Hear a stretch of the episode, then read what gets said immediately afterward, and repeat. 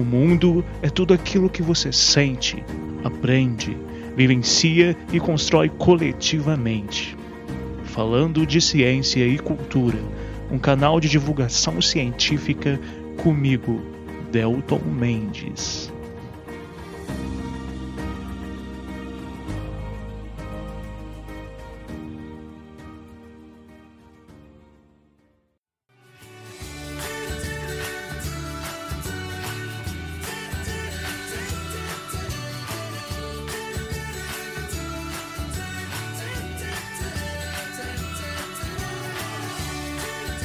Eu sou o Delton e eu sempre achei que o cachorro do meu vizinho tinha algum plano para dominar o mundo.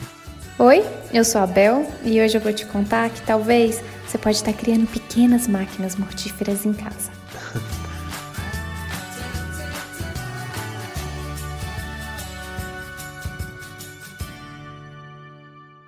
Sejam muito bem-vindas, pessoas e pessoinhas, para mais um episódio do Falando de Ciência e Cultura. Eu sou o Delton Mendes, a voz de besouro que conversa com vocês todas as sextas-feiras. E hoje um tema polêmico: animais domésticos como espécies invasoras, o perigo por detrás das carinhas fofas. Eu sei, muita gente vai ficar pensando sobre muitas coisas depois de ouvir esse episódio então, como sempre, se tiverem dúvidas, comentários, críticas, é só mandar no box que eu abro todas, toda semana no Instagram, o arroba delton.mendes. E claro, para debater esse assunto, eu teria que contar com uma especialista também na área, e nada melhor que ter comigo hoje a Bel, finalmente, a Isabel Tostes, que pesquisou sobre o tema no mestrado e que tem ampliado essas visões agora no, no doutorado. Então, senhorita Bel, seja muito bem-vinda e se apresente para o pessoal. Bom, então primeiro eu queria começar agradecendo ao Delton o convite para participar.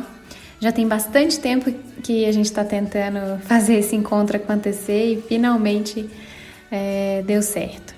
Bom, então eu sou a Isabel, eu sou bióloga, sou gateira, eu tenho um gatinho em casa que se chama Bolacha, porque ele nasceu em São Paulo. Se ele tivesse nascido aqui em Minas, seria biscoito, mas enfim. É, eu também sou corredora, né? Faço corrida de rua e atualmente eu estou no doutorado e pesquiso estratégias focadas no comportamento humano para promover a conservação da biodiversidade. E aí a gente vai conversar um pouquinho é, inclusive sobre coisas que eu fiz no meu mestrado, no meu trabalho com cachorros. Muito legal, Bel. É, é uma grande satisfação, você sabe, é, contar com você, né, para falar desse tema de hoje, contar com a sua presença. E antes de irmos para a pauta principal, só reforçar duas coisinhas, pessoal. Primeiro, se você é ouvinte e gosta e quer ajudar esse canal de podcast, saiba que tem várias formas de você fazer isso. Uma delas é contribuindo com qualquer valor, e para isso basta mandar uma mensagem para o WhatsApp 3298451 9914, que por lá você vai receber orientações sobre como pode contribuir. E em segundo, caso você não possa contribuir com algum valor, é, você pode compartilhar com amigos, compartilhe nas redes sociais, Instagram, Facebook, WhatsApp. Enfim, ajude-nos a divulgar e comunicar ciência. Né? Esse podcast é feito por um cientista e, na maioria das vezes, também tem cientistas e outras pessoas com outras experiências de mundo. Então, quanto mais a gente divulgar e chegar em mais gente, é, nós acreditamos que mais poderemos mudar alguns comportamentos e perfis da sociedade. E lembrando que a sessão de agradecimentos semanais às pessoas que têm interagido é, está no fim do episódio. Então, bora então para a pauta, Bel? Vamos lá! Eu gostaria de ser lembrado como um sujeito que amou profundamente o mundo e as pessoas, os bichos, as árvores, as águas, a vida.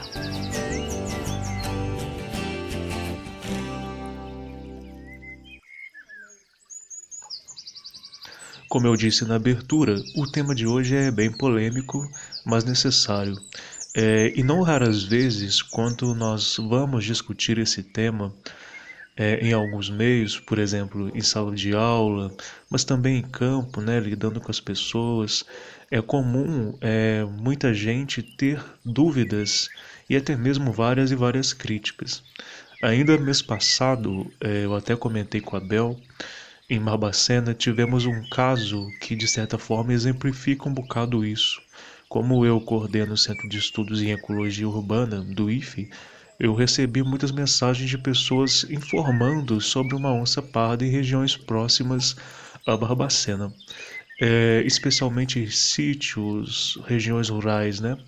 E recebi o relato de que alguns sitiantes estavam soltando cães em fragmentos de mata, né, de floresta, para afastar a onça ou então eventualmente até matar a onça.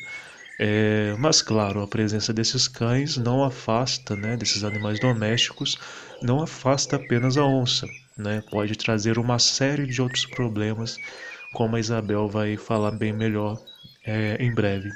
Então, nesse sentido, eu acho importante aqui destacar que na biologia, mais especificamente na ecologia, classificamos como espécies nativas as espécies de seres vivos que evoluíram se adaptaram em determinada região, bioma, ecossistema.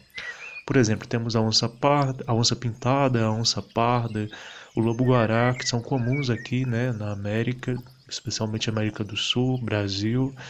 É, temos também vários vegetais, né, várias árvores nativas, vários outros seres vivos que são específicos de determinadas regiões aqui, por exemplo, no Brasil mesmo.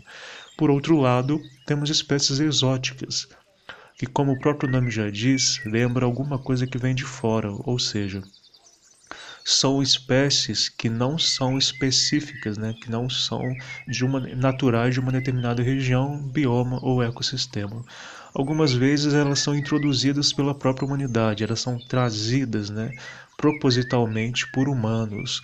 Algo que aconteceu, por exemplo, várias vezes é, desde o período colonial, quando as grandes navegações, né, as grandes naus, as grandes caravelas traziam animais é, da região da África, da região da Europa para cá e vice-versa, né, também levavam animais daqui para lá.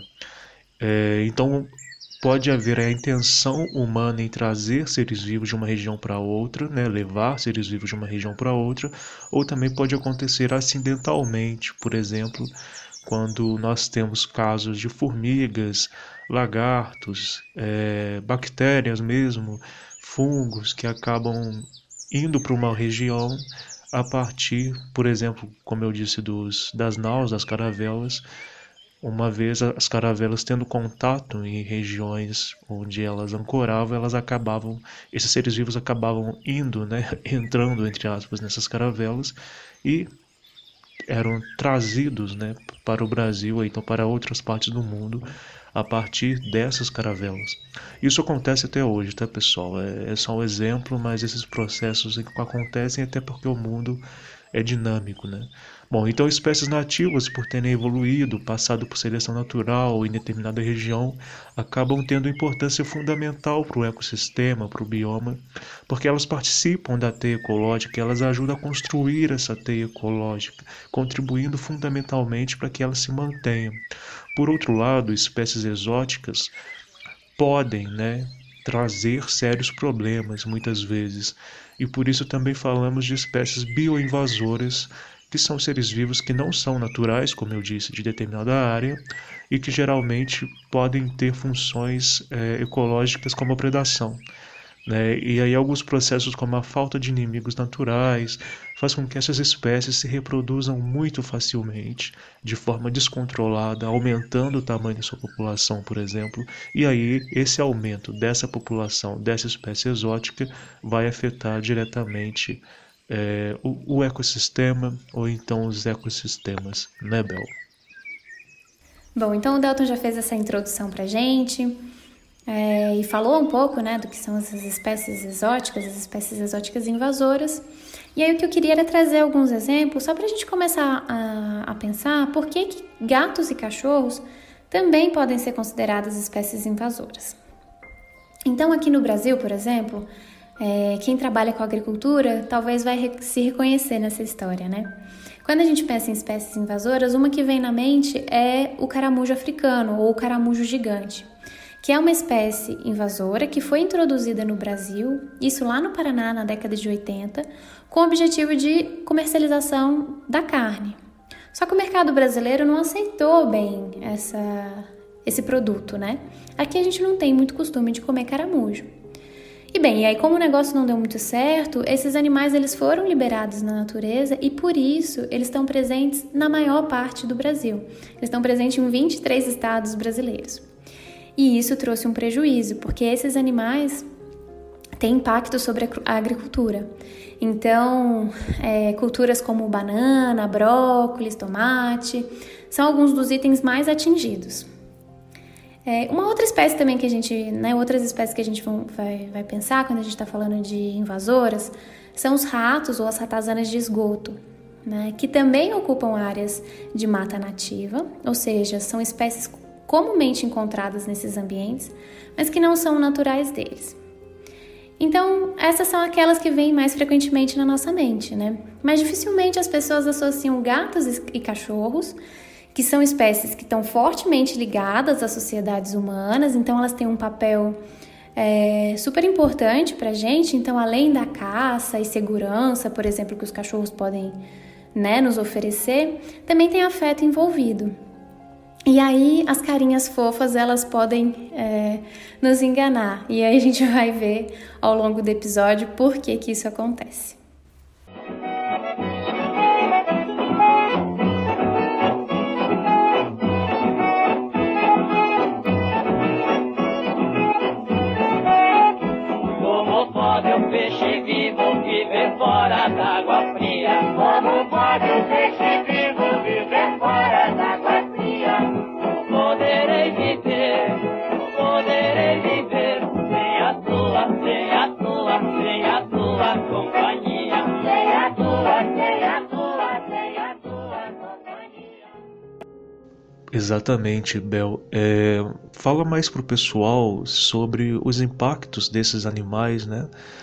Na fauna nativa, acho que seria legal a gente contextualizar para ficar bem claro.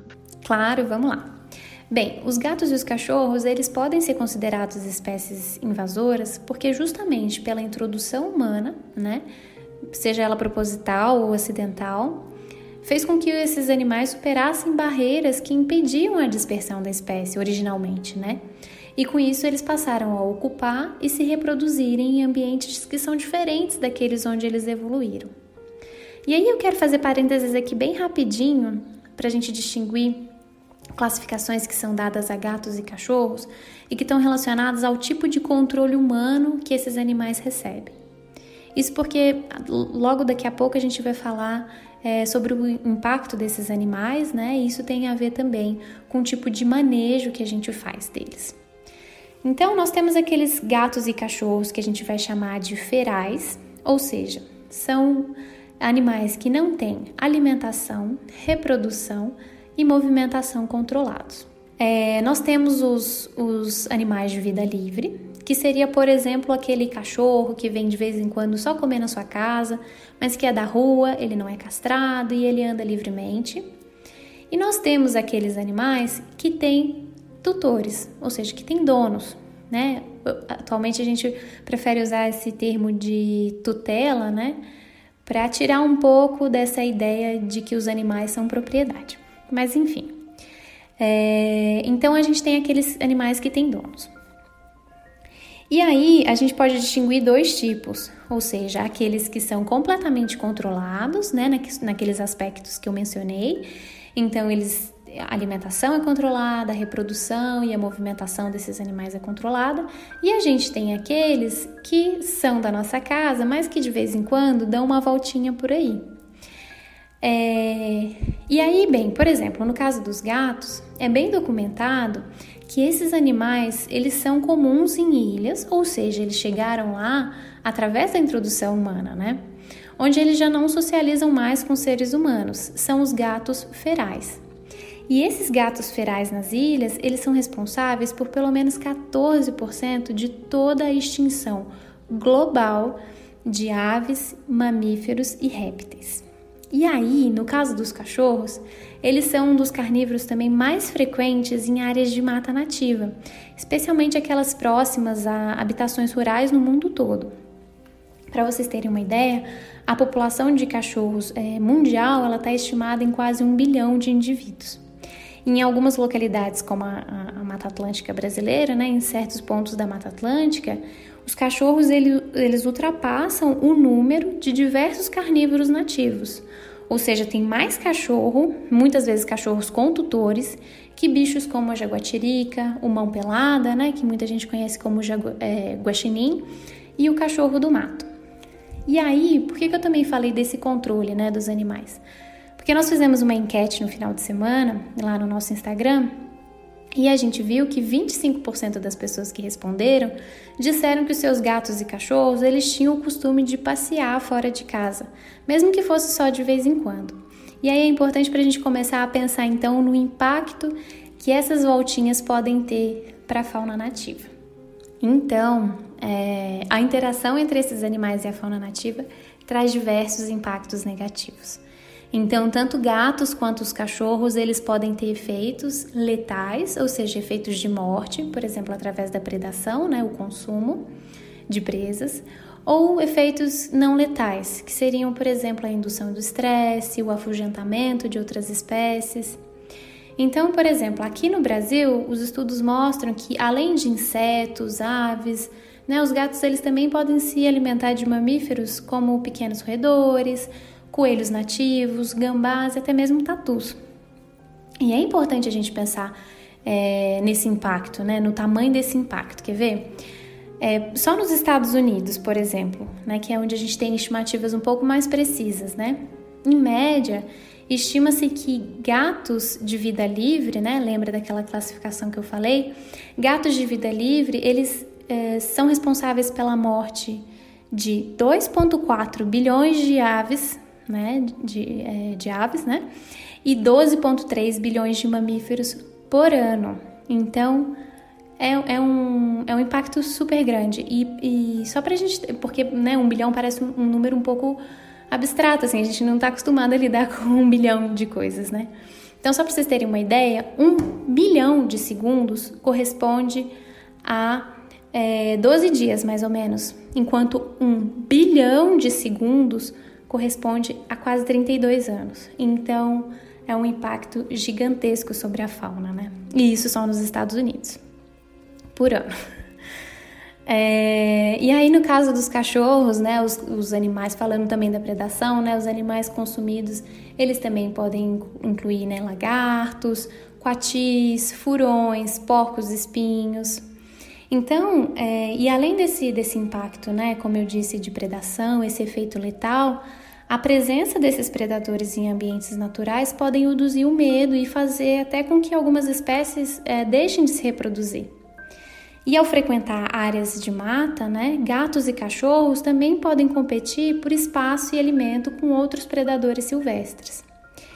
É, e aí, falando um pouquinho da nossa enquete de novo, quase 40% dos, dos nossos respondentes disseram que os seus animais, os seus gatos e cachorros tiveram contato com outros, é, com animais da fauna nativa, né? Então é, apareceu bastante passarinho lá na nossa, nas nossas respostas, mas apareceram animais maiores também, como porcos espinhos, é, viados.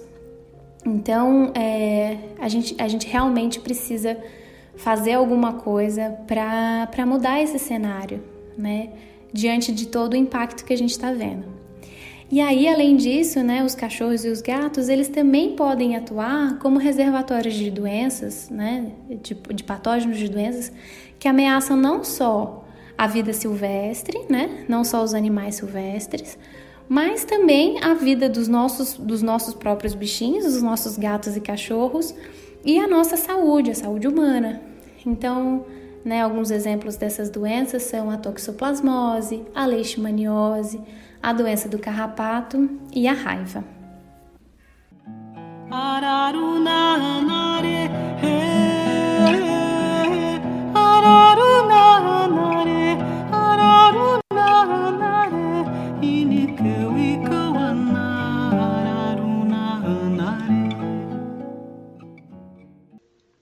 Bel, dentro dessa discussão, eu acho que também é interessante é, termos o olhar cultural sobre a questão, né? Como você também já inseriu um pouco. É, por exemplo, pesquisas confirmam que começamos a intensificação da domesticação de animais, sobretudo nos últimos 10 mil anos, é, a partir da, do despontar da agricultura, e, do, e que depois veio a calcar o desenvolvimento das cidades. Né? É, isso trouxe a domesticação, primeiramente e sobretudo, de plantas. Né? Na verdade, acredita-se, muita gente defende né, que os primeiros animais a serem domesticados foram os lobos que depois deram origem aos cães, né? mas isso há mais de 15 mil anos atrás. Mas a agricultura essencialmente se baseou na domesticação de plantas a priori e depois ao longo do tempo também acabou é, facilitando a domesticação de outros animais, outras espécies, né? É, então nesse sentido é interessante pensar que se não fosse a, entre aspas as mãos humanas hoje, grande parte das espécies com as quais a gente tem contato jamais existiriam. Né? Esse processo nós vamos chamar de seleção artificial. É claro que, por exemplo, em pleno século XXI, é, nós crescemos, convivemos com esses seres vivos, como por exemplo os cães, gatos, pombos, porcos, vacas, galinha, maçã, laranja, alface, enfim. E é interessante pensar que 80% das espécies com as quais a gente tem mais contato convive, seja domesticando para o convívio, né, como por exemplo cães e gatos, seja para alimentação no dia a dia, 80% dessas espécies são fruto dessa interferência humana na natureza. Muita gente pode dizer, ok, vocês estão falando disso, tudo, então estão dizendo para pararmos de criar cães e gatos é, estão dizendo para a gente parar de comer carne de galinha, parar de comer carne de vaca, de porco. É, é, claro que não cabe, né, Isabel? Eu acho que não cabe a nós impor nada, mas acreditamos que é preciso discutir e repensar muitas racionalidades e comportamentos ambientais, culturas que têm sido construídas milenar e secularmente. Como temos visto hoje com a situação da pandemia, desse novo coronavírus, é preciso repensar a forma como a gente atua na Terra. Não dá mais para a gente ignorar que temos impactado o, diversos ecossistemas e que o, muitos desses problemas, desses impactos ambientais, são milenarmente, secularmente construídos e são possíveis de serem alterados a partir da educação, por exemplo. É, significativa parcela, é, um exemplo importante, né, de, acho que a gente, a gente destacar, é que grande parte das doenças zoonóticas, ou seja, transmitidas de animais para humanos, como a AIDS, o ebola, a gripe aviária, o coronavírus e centenas de outras doenças infecciosas que a gente poderia ficar falando aqui, poderiam ser evitadas se tivéssemos comportamentos ambientais mais, digamos, sensatos e equilibrados. Então, claro, trata-se de qualidade de vida também desses animais. Bom, eu acho que essa é uma grande questão proposta aqui hoje. Ah, e tem mais uma coisa que eu lembrei também, né? Então, a, além da gente estar tá falando desses impactos sobre a fauna, enfim, é, a gente pode pensar também nos custos, né? Que os custos aí eu digo monetário mesmo, que estão associados a, a esses danos que são causados por gatos e cachorros. E aí, tanto aos sistemas ecológicos quanto também à saúde, né, à saúde pública. E aí a gente tem um exemplo americano para poder ajudar a ilustrar o tamanho do problema, né? Então, nos Estados Unidos, com os cachorros, os custos é, desses prejuízos eles estão estimados em 620 milhões de dólares por ano. E aí, no caso dos gatos, eles chegam a 17 bilhões de dólares. É um valor absurdo, né? E quais que são as estratégias que têm sido usadas para lidar com esse problema? Então, Delton, a gente pode é, pensar estratégias para dois casos. Então, primeiro, quando a gente estiver falando daqueles animais que não têm tutores, né? Por exemplo, os gatos que se tornaram ferais nas ilhas, ou então aqueles cachorros também ferais em algumas áreas de mata nativa. Então, para esses para esses casos, a gente tem dois tipos de estratégia que vêm sendo é, bastante utilizadas. Uma que seria a captura, a castração e a, a devolução ao ambiente natural, ou seja, na expectativa de que por não se reproduzirem mais, em algum momento eles vão, é, eles vão entrar em declínio, né? E por isso aquela, aquela população ela vai parar de existir naquele local, o que não necessariamente evita a interação entre esses gatos e cachorros e a fauna nativa pelo tempo que eles estiverem existindo ali, né? É, e uma segunda, ainda falando, né, no caso dos, dos animais sem tutores, que seria a remoção da área e é, o abate desses animais. Só que isso, além de ter uma, uma questão prática, que é, é possível que você não consiga remover todos os animais daquela área. Ou seja, é, alguns indivíduos que ficarem ali, eles podem conseguir se reproduzir e compensar né, novamente aquela, aquela população. E além disso, existe uma questão ética, né, porque aí a gente está falando do abatimento desses animais. Então, o que pode né, levantar, gerar emoções negativas entre as pessoas que moram ali no entorno, é, discussões né, através de organizações de, de proteção aos animais, enfim. E aí a gente tem o segundo caso, né? Quando a gente estiver falando daqueles animais que têm tutores. E aí a gente tem estratégias focadas no comportamento dos, dos animais, ou seja, dos gatos e dos cachorros, e a gente tem estratégias focadas no comportamento humano. Quando a gente vai falando dessas dos animais, é, e, na verdade, para ambos os casos, é bem mais comum estudos que mostraram o, os efeitos dessas estratégias para os gatos. É, então, por exemplo, existem é, colares com sininhos, é, que a, em que a ideia né, é que os gatos façam barulho enquanto eles estiverem caçando e por isso as, as, as presas sejam espantadas.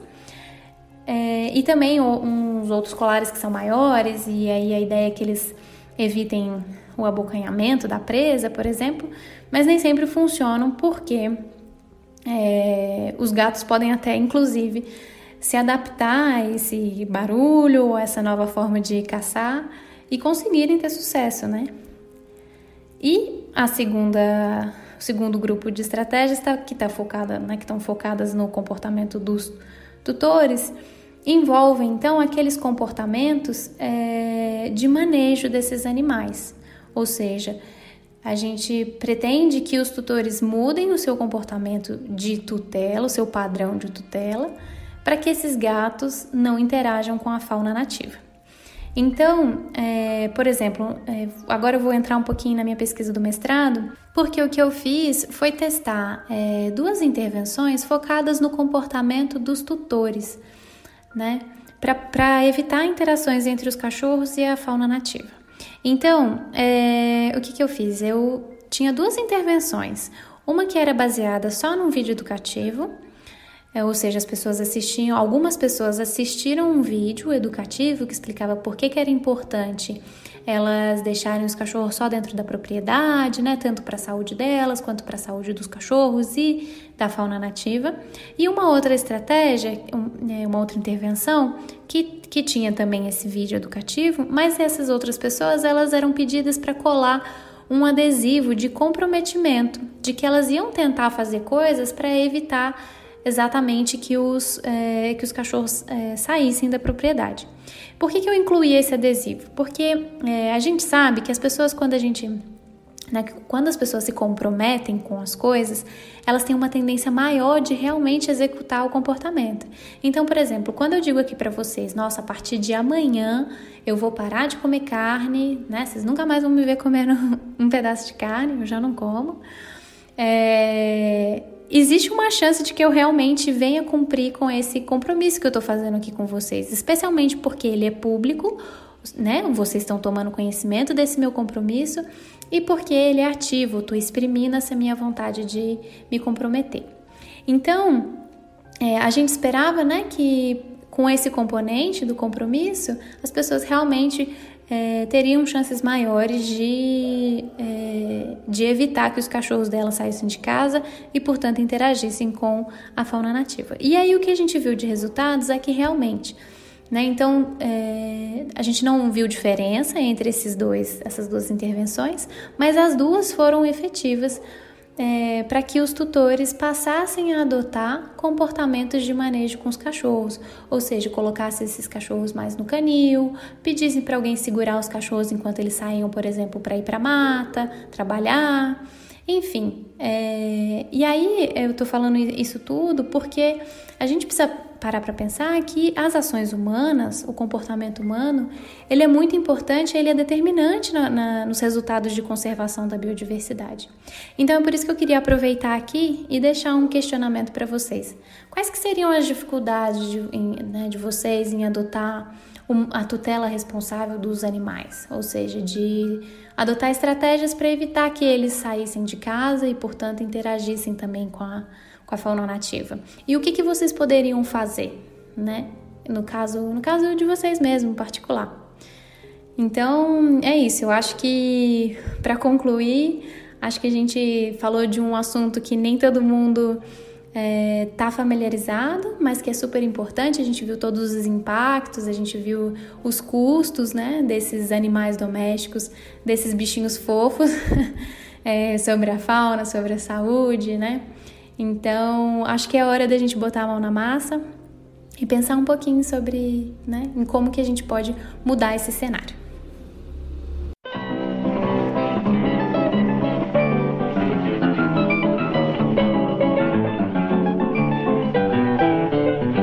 Agora vou mudar minha conduta.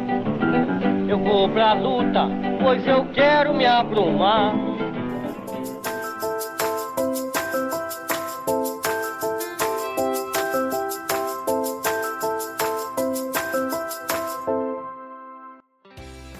Muito bem, galeres, chegamos então ao fim de mais um episódio com um tema de muita importância que pode servir de começo, entre aspas, para muitas reflexões.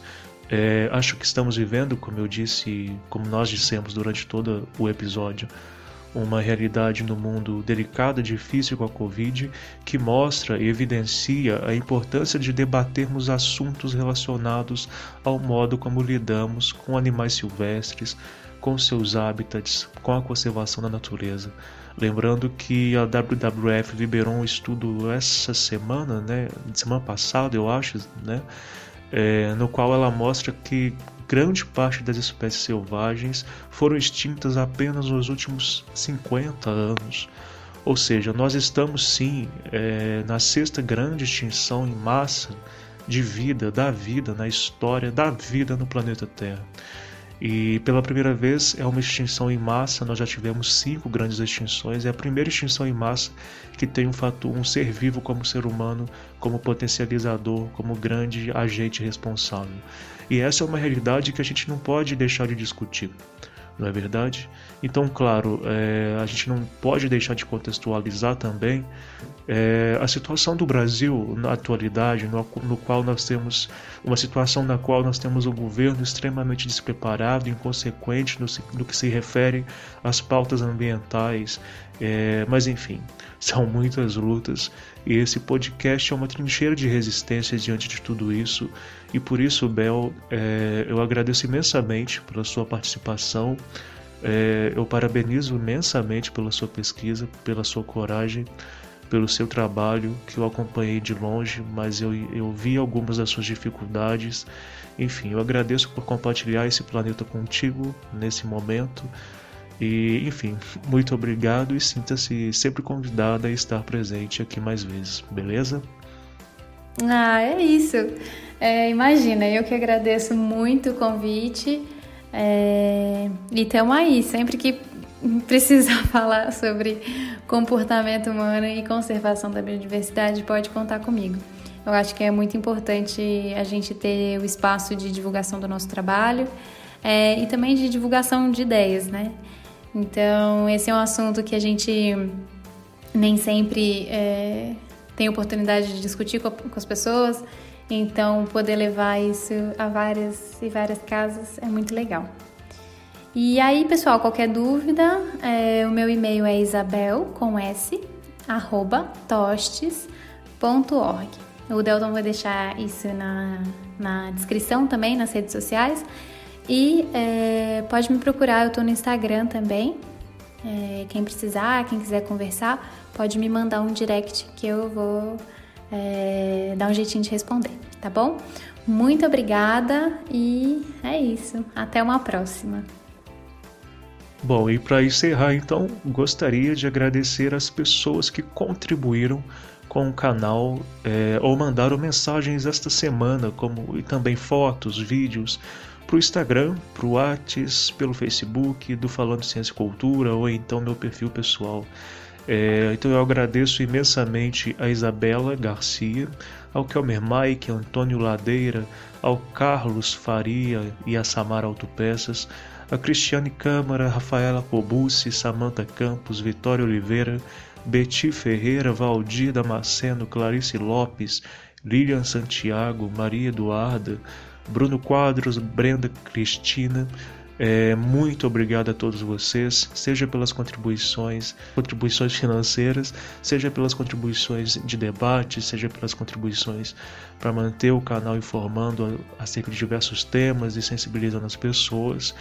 E também agradecimento especial a Thaís Ribeiro, que participou do último episódio e que essa semana a gente continua tendo uma série de reflexões aí, né, Thaís?